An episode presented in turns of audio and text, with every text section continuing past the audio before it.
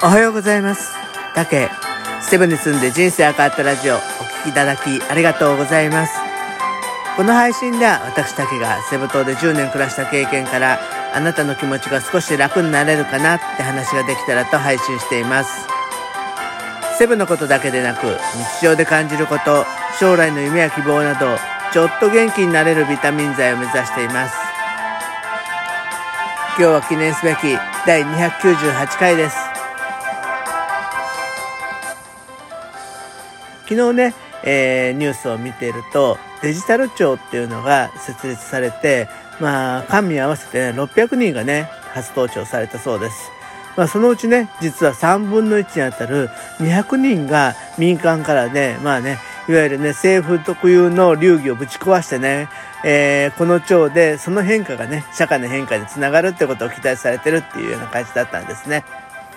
まあ、そもそもね、えーコロナで給付金が遅れる原因とかはいろんなね情報の一元化ができてなかったりすることっていうことも原因の一つとされているんですよね。えーまあ、そういうこともあったので今日は、えーそのデジタル庁に関して、えまあ、今ね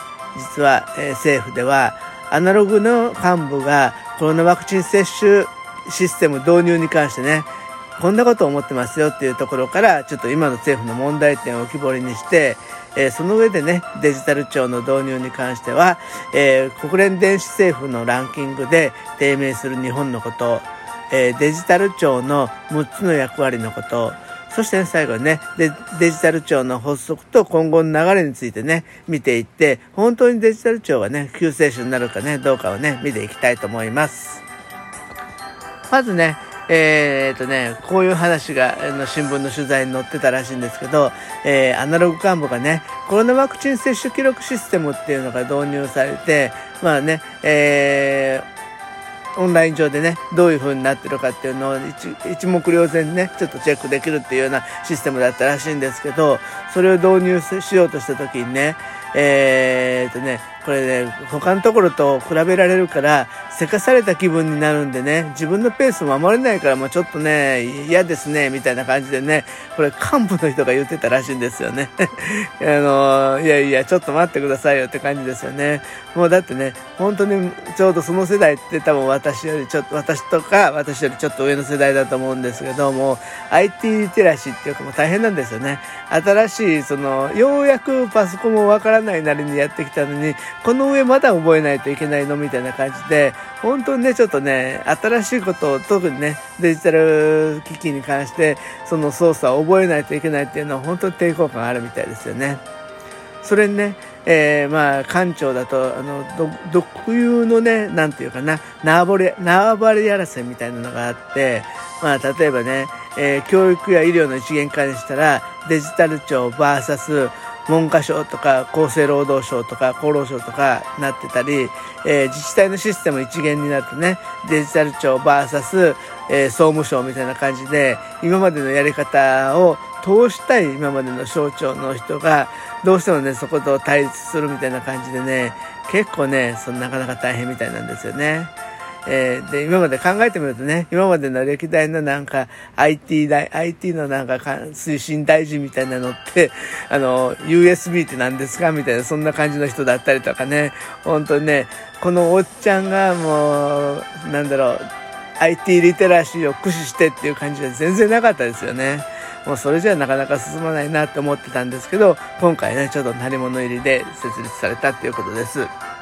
でね、実際に今ね、日本がどれぐらいね、その電子政府としてランキング、あの、ランキングが計上されてるかっていうと、これちょっと過去から見てみると、2013年のトップ5は、アメリカ、スウェーデン、オーストラリア、デンマーク、イギリスで、日本は18位だったんですね。これを、えー今から約10年前の2010年はどうなったかっていうとこれねこう急に台頭してきた韓国が1位になってアメリカカナダイギリスオランダと続いてて日本はまだ17位と低迷してるんですね。そしてね去年2020年は1位がデンマーク2位が韓国3位がエストニア4位がフィンランド5位がオーストラリア日本は14位ってことでねもうこの20年ずっと低迷してるんですよね。でところがね一方海外で行くと、えー、韓国っていうのは国際通貨基金の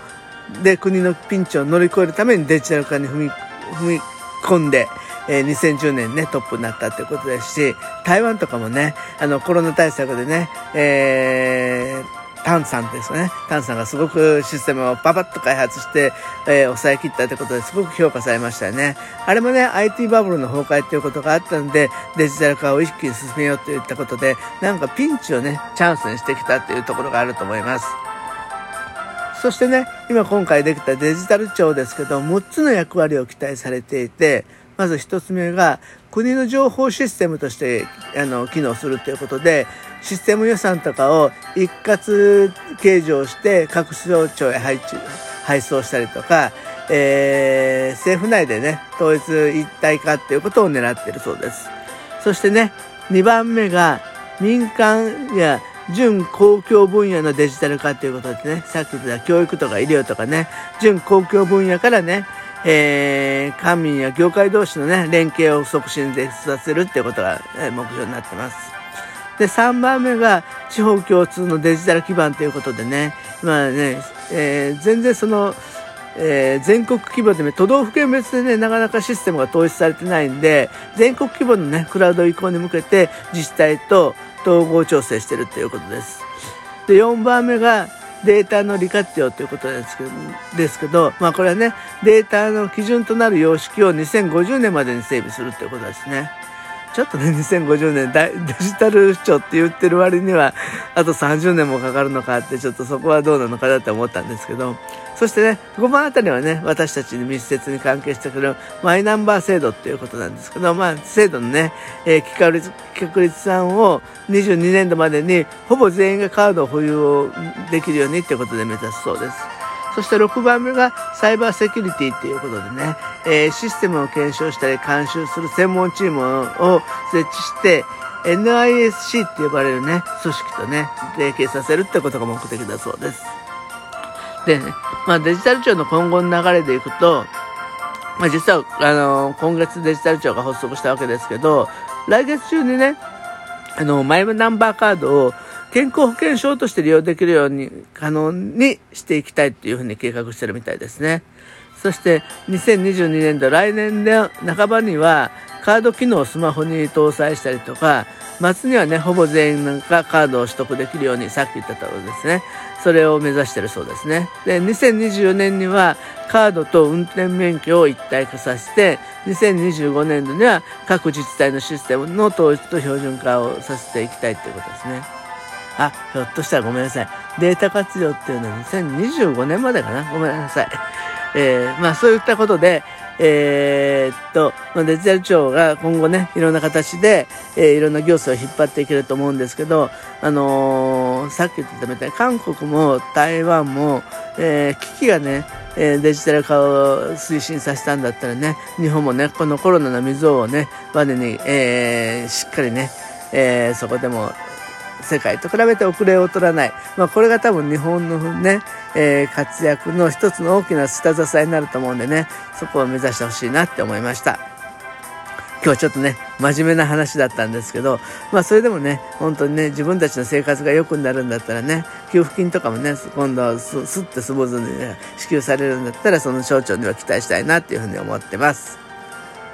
はい。今日はね、ちょっと雨で、うっとうしいんですけど、急にね、なんか気温が下がってね、その分ね、過ごしやすくなったかもしれないのでね、えー、まあその雨にも負けず、その過ごしやさで、えー、頑張って皆さんお仕事を あのー、進めてください。はい、今日はお聴きいただきありがとうございました。また明日も配信します。よろしくお願いします。